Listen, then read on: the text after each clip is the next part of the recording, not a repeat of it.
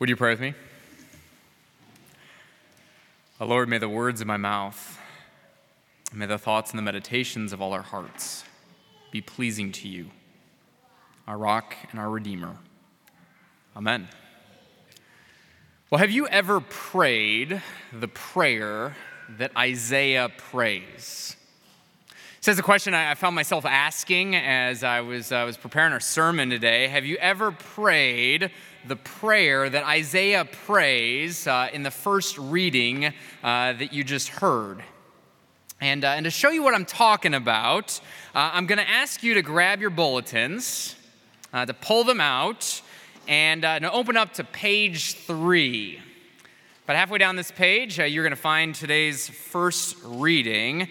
And then I'm going to ask you to do something I don't know if I've ever asked you to do before. I'm going to ask you to read verses 1 and 2 out loud with me. So, uh, Isaiah 64, uh, verses 1 and 2. I'm trusting you're there. Uh, let's read them together. Oh, that you would rend the heavens and come down, that the mountains would tremble before you as when fire sets twigs ablaze and causes water to boil, come down to make your name known to your enemies and cause the nations to quake before you. Have you ever prayed a prayer like this? A prayer of frustration, prayer of anger, uh, per- perhaps above all, a prayer of desperation. Oh, that you would rend the heavens and come down. You see, it was, uh, it was about a month uh, before Andrea and I moved back to St. Louis, a little over five years ago. And uh, that seems kind of crazy now. It was about a month before we moved back to St. Louis uh, that I found myself praying a prayer like this. It was, uh, it was a Sunday morning uh, after our late service, and I am greeting people out in the lobby uh, outside of our sanctuary. And, uh, and, this woman named Andy pulls me aside. What you need to know about Andy is Andy, uh, Andy helped lead one of the, uh, the support groups at our church, a support group for people who were experiencing a variety of different health concerns. And every so often, Andy would pull me aside and she would say, You know, Pastor Steve, I think you need to go talk to so and so. And on this particular Sunday, uh, she pulled me aside uh, to do just that. Uh, there's a woman, she said to me, and, uh, and she's a Christian, uh, but she doesn't have a church, and, uh, and she's been coming to our support group. And that's when she tells me that this woman is in a lot of pain, and I think you should talk with her. Now, what I didn't realize in that moment was just how much pain this woman was in. You see, her name was uh, Candy, short for Candace, and uh, she got in a really bad car accident a few years back. And, and, and that car accident had led to uh, a bunch of surgeries, one of which had gone horribly wrong.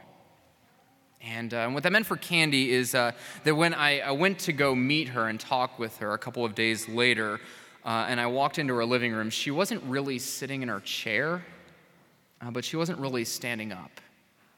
Instead, uh, she was rocking back and forth on the edge of her chair, one foot out in front of her and, and one foot out to the side. And as I enter the room, she says to me, Rocking helps distract me from the pain. These are the first words she says to me. Rocking helps distract me from the pain. And, and so I sit down, and, and that's when she tells me about the car accident. And, uh, and that's when she tells me about the doctor who said that he could help. I've got this device.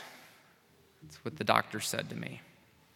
I've got this device, and I'm going to put it in your back, and it is going to take the pain away. And she says, You know, it, it sounded almost too good to be true, but, but when you're in pain, you'll do almost anything to make it go away. And, and so she tells me how she had this surgery, and then she tells me how it didn't make the pain go away. Instead, it made it even worse. So much worse that uh, eventually she goes to see another doctor, and that doctor has the difficult job of telling her uh, that the first doctor messed up, that, that he shouldn't have done this surgery, and what he did do didn't go the way it should have. You know, from there, uh, her story gets pretty ugly. Uh, there's a lawsuit, and, and Candy gets some money. Uh, but as she says, you know, when you've got so much pain that you can't sleep at night, there is no amount of money that's going to fix that. And so, a little over five years ago, I find myself uh, sitting in this woman's living room, and, and I find myself praying a prayer like Isaiah prays Oh, that you would rend the heavens and come down because this woman is in pain and because that doctor, that doctor messed her up. What I'm going to guess is, uh, is that most of us uh, have been there before. You know, something happens to someone and, and you find yourself praying, oh, that you would rend the heavens and come down. I mean, you flip on the TV or you're, you're scrolling through the news and you discover something that's happened and you find yourself praying, oh, that you would rend the heavens. You know, I remember feeling this way uh, several years ago uh, when, uh, when ISIS was on that rampage in Iraq. A bunch of Egyptian Christians are dressed in orange jumpsuits. They're kneeling down in front of the camera. And, and that's uh, when the video cuts out. The announcer comes on. He says, uh, We can't show you what happens next. And, uh, and you find yourself praying, Oh, that you would rend the heavens and come down. You see, I'm going to guess uh, that we have all been there before. And it's, uh, it's in a situation not so different from this uh, that we find Isaiah praying in today's reading. And, uh, and, that's because we find Isaiah in a rather desperate situation. He's, he's living in a desperate situation for two very particular reasons. You see, uh, the first of those reasons is that God's people are divided. How the 12 tribes of Israel split in half. And, and so you have is a situation that's sort of like uh, the Civil War in our country, except everything's turned upside down uh, because in Isaiah's day, the north secedes from the south. And so that's the first thing, uh, but the even more significant thing has to do with the superpower of the day, a place called Assyria and its king, uh, a guy by the name of Sennacherib. And Sennacherib is uh, he's bloodthirsty and, and, vicious. I mean, in Isaiah's day, he's already conquered the northern 10 tribes of Israel, and now he's making his way south. And, and all of this brings us back to Isaiah. He's living in the southern kingdom, and, and he's a prophet. And so his job is to deliver God's message uh, to God's people. And, uh, and, that's why most of what you'll find in the book of Isaiah is, uh, is a message like that. But that's not what's going on in today's reading. You see, every so often, uh, Isaiah will deliver a message, a prayer back to God.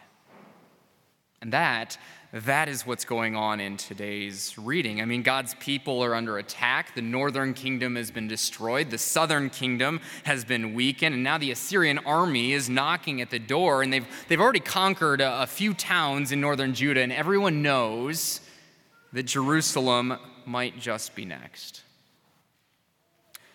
And that, that is when Isaiah remembers what God did in the past. He remembers that, uh, that God's people were slaves in Egypt, and yet they cried out to God. And, uh, and when they cried out to God, God, God heard their cries and he remembered his covenant. And, and he came down to act. And it had this effect because eventually God's enemies, God's adversaries, the Egyptians, they quaked in his presence. And that's what the 10 plagues did. And so now, 700 years later, and 700 years before the birth of Christ, Isaiah prays. He prays, Oh, that you would rend the heavens, tear them open, come down and act. Now, before we get any further uh, in today's reading, I want you to know two things uh, about the kind of situations that lead to prayers like this. And, uh, and the first thing about uh, the kind of situations uh, that lead to prayers like this is that in situations like this, God actually gives us something to do. And, uh, and that something is called lament. And, uh, and it's what Isaiah is doing in today's reading. And, and lament is this way of, of voicing our concerns to God. And, uh, and sometimes those concerns are regret. Sometimes those concerns are disappointment. Sometimes those concerns are complaint. I mean, oh Lord, the Assyrian army is about to destroy us. Uh, or Lord, faithful followers of Jesus are being martyred. Or, or Lord, this doctor messed up Candy's back. Come down and act. And it's in moments like this that, that God gives us lament. This way of voicing our concerns to Him because He wants to hear them. So that's the first thing I want you to know about the kind of situations that lead to prayers like this. Um, the second thing is this uh, in situations like this, uh, God also invites us to take a step back and reflect. And, uh, and to show you what I'm talking about, uh, I want you to grab your bulletin and uh, I want you to look back at uh, our first reading uh, in Isaiah 64. Uh, this time, I'm not going to ask you to read out loud, but I am going to ask you to look down at verse 5. And in verse 5, it comes to us in two parts. You see, the first part, Isaiah says, You come to the help of those who gladly do right, who remember your ways. And as, uh, as you read these words, as you pray this prayer, uh, you probably find yourself nodding along. Yeah, yeah, that's right, Lord. You do do that. But you see, uh, that's when there's this shift in this prayer. And, uh, and the shift is a, a shift from the things that will get us from the outside to the stuff that gets us from the inside. You see, Isaiah continues, he says, uh, But when we continued to sin, you were angry. How then can we be saved? All of us have become like one who is unclean, and, and all our righteous acts are like filthy rags. We shrivel up like a leaf, and like the wind, our sins sweep us away. No one calls on your name or strives to lay hold of you, for you have hidden your face from us and made us to waste away because of our sins. You see, there's this shift in Isaiah's prayer from the stuff that's going to get us from the outside to the stuff that's going to get us from the inside. You see, all the while we've been, uh, we've been calling on God to, to come down and act, to rescue us from our adversaries, our, our enemies. But then we're forced to face the reality that we're broken and, uh, we're sinful. And we're part of the problem too. And many years ago, uh, a British paper uh, by the name of the Daily News uh, published a series of articles on the problems in our world today. Everything from uh, stuff going on in politics to, uh, uh, to, to, the recent natural disasters. And at the end of each of these articles, uh, their authors all concluded with the following question. Uh, they would end their articles by saying, uh, What is wrong with the world today? As you can probably imagine, uh, the editor of this newspaper received all sorts of responses from his readers, and it, it sort of begs the question how uh, people like you or people like me right, respond to this question today. I mean, what is wrong with our world today? Well, on August 16th, uh, 1905, uh, the great Christian writer and apologist uh, G.K. Chesterton decides to answer this question. And, uh, and so he sits down and he writes a letter uh, to the editor, and, and his response is uh, both simple and succinct. He writes Dear editor, what's wrong with the world today?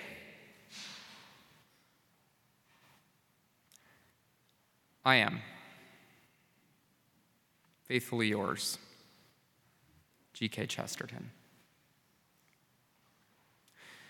You see, uh, Chesterton writes what, uh, what Isaiah prays. What's wrong with the world today? I am. And uh, you are.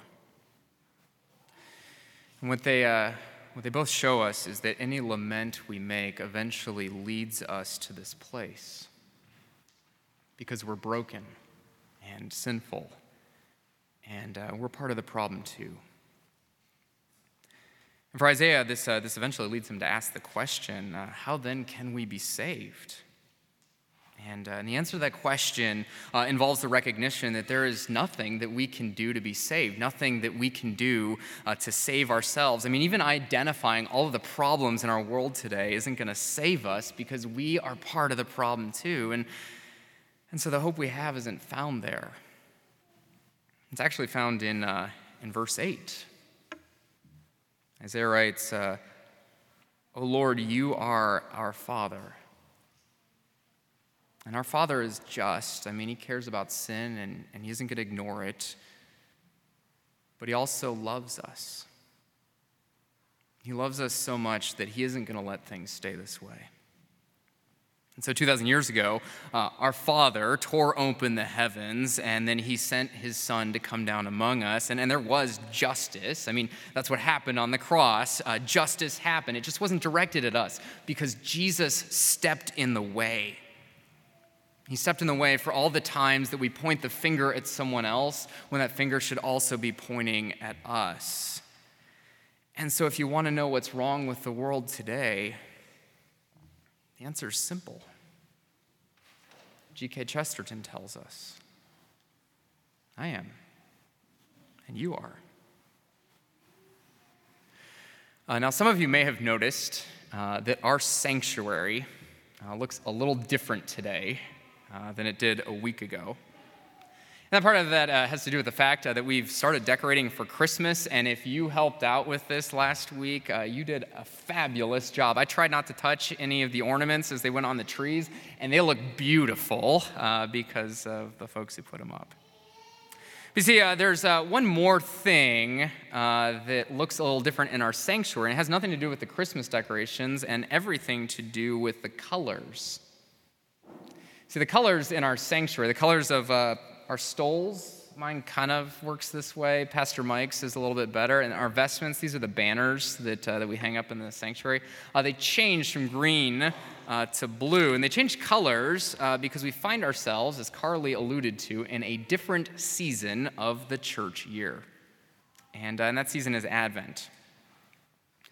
And uh, one, of the se- one of the themes that we associate with the season of Advent is, is hope.